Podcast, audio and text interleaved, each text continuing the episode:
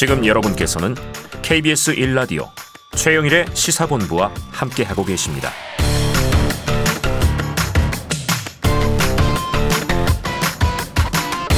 네, 주간 사건 사고 소식을 알아보는 배상훈의 사건 본부. 자, 오늘도 배상훈 프로파일러 나오셨습니다. 어서 오십시오. 안녕하세요. 3일절에 감사합니다. 예, 감사합니다. 네. 자, 지난 주말부터 이 뜨거운 이슈입니다. 이 정순신 국가수사본부장 낙마 사태. 자, 공모 과정에서부터 여러 과정을 거쳐서 임명되기까지 지금 아들의 학폭 문제가 검증되지 않아서 결국은 막바지 이런 논란이 터진 겁니다. 결국 하루 만에 사의했고 임명은 취소됐습니다. 자, 우리 배 교수님 어떻게 이 사건 보셨어요? 그러니까 이제 깜깜이 검증 네. 말하자면 법과 제도가 분명히 존재하고 음. 촘촘히 있음에도 불구하고 권력자의 의지가 법과 제도를 형용화시키는 부분에 대해서는 어. 상당히 실망스러운 부분이 네네. 왜냐하면 법무부에도 그 조직이 있고 음. 대통령실에도 담당 비서관도 있고 네네. 사실 아시다시피 우리 경찰은 굉장히 넓은 정보망을 가지고 있습니다. 네.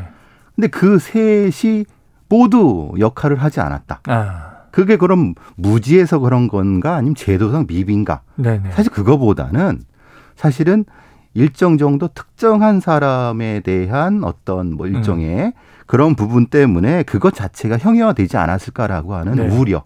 그러면 그럼 지금 존재하는 법과 제도라고 하는 것이 무슨 의미를 가지고 있나? 아, 기본적인 신뢰 문제가 무너진 것이 네네. 아닌가라는 걱정스러움이 듭니다. 아, 그러니까 지금 제도가 없는 게 아니라 제도는 그렇죠. 있다. 예. 그러고 다 그것을 절차적으로 검증할 수 있었다. 그렇죠. 그런데 결국은 이 저 추천된 예. 인물 내정자가 권력자의 이제 어떤 지지를 받고 있었던 거 아니냐. 음, 그런 그러다 의심이 보니까 드는 다 거죠. 예. free pass 어찌 보면 그러니까요. 그런 의심이 드는 거죠. 그런 의심이 음. 든다 이렇게 얘기를 해주신 거예요. 자 마침 어제 이 학교 폭력 예방법이 합헌이다 이런 헌법재판소의 결정도 나왔는데요. 이 다음 이야기로 넘어가기 전에 이 정순신 변호사 아들의 학폭 사건 또 이 강원도 학폭위까지 네 차례 대법원까지 가는 이 학폭위 징계 취소 소송 전체적으로 보니까 일곱 번의 과정을 거친 셈이더라고요. 이 과정이 길어지면서 피해 학생은 지속적으로 고통을 받은 것이고 가해 학생인 정 변호사의 아들은 강제 전학 후에 서울대 입학을 했고 자 이 학폭 사건은 어떻게 보셨어요? 예. 어, 학교폭력예방법 17조가 이제 위헌 여부가 돼갖고 합헌이라고 되는데 네네. 우리 헌법은 교육과 교육 자치를 폭넓게 봅니다. 네. 말하자면 교육과 교육 자치를 폭넓게 본다는 것은 사법 영역 과는 비교적 상대적으로 교육과 교육 자치 영역이 있다는 겁니다. 다. 네. 그 안에서 학교 폭력에 대한 여러 가지 위원회라든가 그런 걸 통해서 음.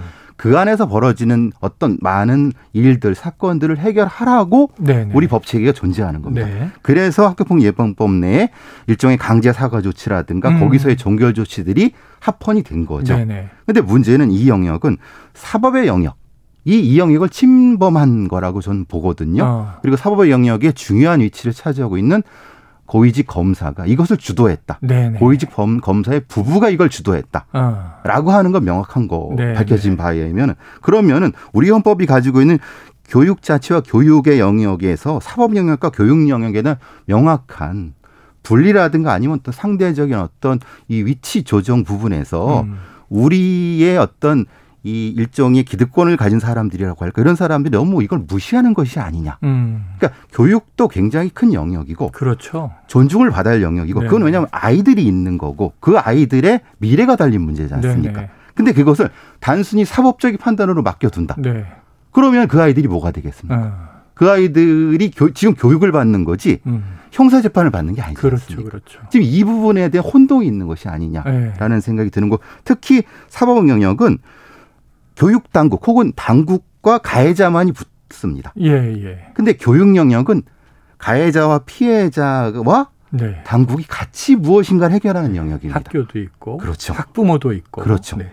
근데 이것이 음. 구분이 안 되는 그걸 또 주도한 사람들이 사법 권력자 쪽이라고 하는 거. 네. 이게 사실은 위험하다는 거예요. 그래서 이 사건 처음에 쭉 정리해서 전해드릴 때 네. 많은 청취자분들의 댓글이 이 학교가 대단하다. 소송을 포, 포기하지 않고 맞습니다. 끝까지 갔다는 것에서 뭐 응원한다 이런 글들이 참 많았어요. 오히려 미국식 교육 자치 그 학교 자체가 네. 굉장히 그런 걸 추구하는 것 같습니다. 예, 그래요. 자, 당시에 보- 보면요. 학폭위가 학부모 특별 교육 이수 10시간 조치를 요청했다. 그러니까 이게 가해 학생이 아니라 그렇죠. 가해 학생의 부모를 좀 교육시켜 주십시오 이렇게 한 건데 학교 폭력 사건에서 이런 조치는 매우 드물다고 하는데 맞습니까? 거의 사례를 찾아볼 수가 없죠. 찾아볼 왜냐하면 수가. 보통의 이런 네. 가해자 학부모는 아무리 그래도 사과를 하고 음. 무엇인가 이렇게 하면서 네. 조금 이제 선처를 바라는 입장인데 네네네. 거꾸로 우리 아이가 뭘 잘못했냐는 식으로 네네네. 나와버리고 그러니까 또 여러 가지 그 관련된 교사의 진술 같은 걸 보면은 예. 오히려 그 아이들 그 당사자 가해자 아이의 진술서를 교청 교체해서 어.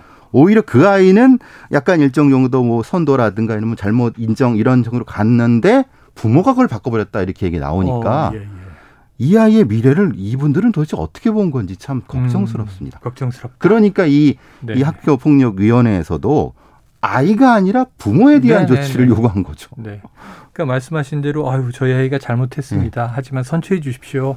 이런 좀 낮은 자세로 가는데 물리적 폭력도 아닌데 예. 이렇게 나왔다는 거죠. 자 다시 돌아와서 결국 국가수사본부장 자리는 이제 공석으로 남은 채 지금 이 김병우 수사기획조정관의 직무대행 체제로 넘어갔습니다. 차기 국수본부장 인선이 또 주목이 받는 거예요. 어떻게 진행이 되는 건지 경찰 내부 인사를 어, 세우게 될 것인지 아닌지 어떻게 보십니까? 그러니까 원칙상 그 음. 법상으로는 공모를 해야 됩니다. 아 공모 예, 절차를 그러니까 거친다. 공고를 해야 네. 되고 이제 원서를 받아야 되고 네. 위원회를 만들어 갖고 또 검증을 해야 됩니다. 예.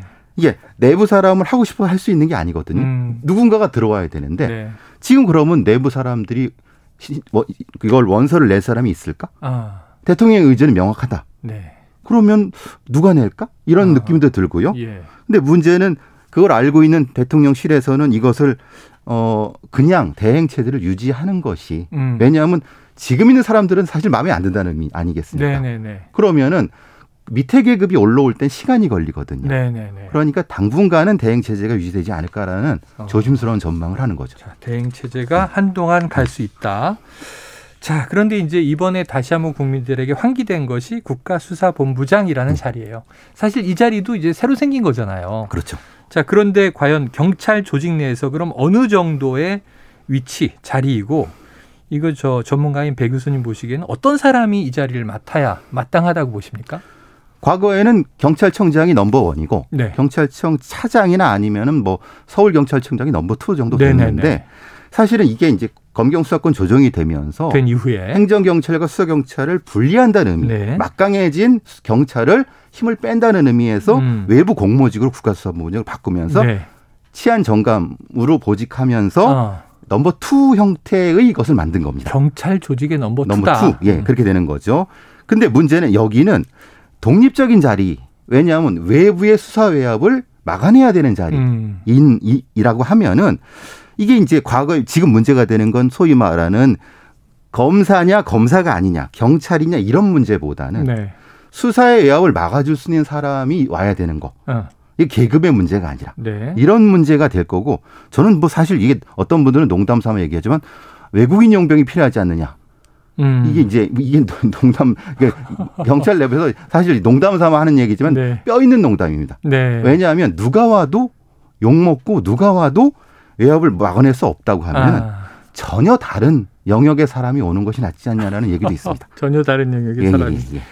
히딩크 감독도 아니고 이게 웬일입니까? 자, 그런데 지난 공모 과정에서 정순신 변호사가 지원했을 때부터 경찰 내부에서는 어 검찰 출신 인사가 국수본부장 자리에 오는 거 아닌가 우려했다는 얘기가 있어요. 자, 우려가 현실이 됐고 문제가 터져 나왔는데 자, 그럼 경찰 조직 내부 분위기는 지금 어떻습니까? 크게 한 세 가지로 나눠진다고 봅니다. 네. 처음에는 왜, 겨- 왜 경찰 수사 저 사람들 많은데 검찰로 하느냐. 네. 그리고 하위직 일부는 검사가 오든 누가 오든 그 자리에 많은 사람은 좋다. 네. 또 하나는 이게 이 자리 자체가 문제가 아니냐. 음. 결국은 검경 수사권 조정의 문제의 원론부터 들어가야 되느냐는 네. 크게 세 가지인데 내부적으로 우려하는 건 맞습니다. 그리고 아. 상당히 걱정하는 것도 많은 맞습니다. 네. 자, 분위기는 어쨌든 걱정하는 분위기다. 우선하다. 자, 비슷한 맥락에서요. 얼마 전까지 있었던 경찰청 특진 소식. 네. 자, 이게 전세 사기 수사와 건설 현장 불법 행위 수사에 성과를 낸 사람들이 특진했다는 건데 이 청취자분들은 잘 모르실 거예요. 한번 설명해 주시죠. 예, 경찰에는 시험 승진이고 특진이 있고요. 그러니까 음. 뭐, 뭐 성과를 내 갖고 있는 거고 네. 보통 이렇게 되는데 이 특진에 지난 1, 2월 특진 19명이지 그중에 13명이 전세 사기 수사에 성과를 낸 사람들로 했다고 합니다. 그리고 맞네요. 네. 여섯 명은 건설 현장 불법 행위. 음. 좀 전에 하셨던 건폭 문제에 대한 네네. 건폭. 이거는 뭐냐면 어 경찰청이나 아니면 지금의 정부에서 무엇인가 중점을 두려고 하는데 이런 식의 시그널을 보냅니다. 네네네. 우리는 전세 사기를 잡을 거야라고 아, 하는 아, 시그널을 아. 보내죠. 과거에 연쇄살인범을 잡았을 때 거기에 특진을 주거나 네네네. 아니면 성범죄 잡았을 때 그 특진을 주거나 이런 음. 식으로 마약이거나. 그렇죠 뭐 마약 범죄. 이런 네. 이런 시그널을 주는 형태죠. 어. 그러니까 이 특진이 많을 수는 없습니다.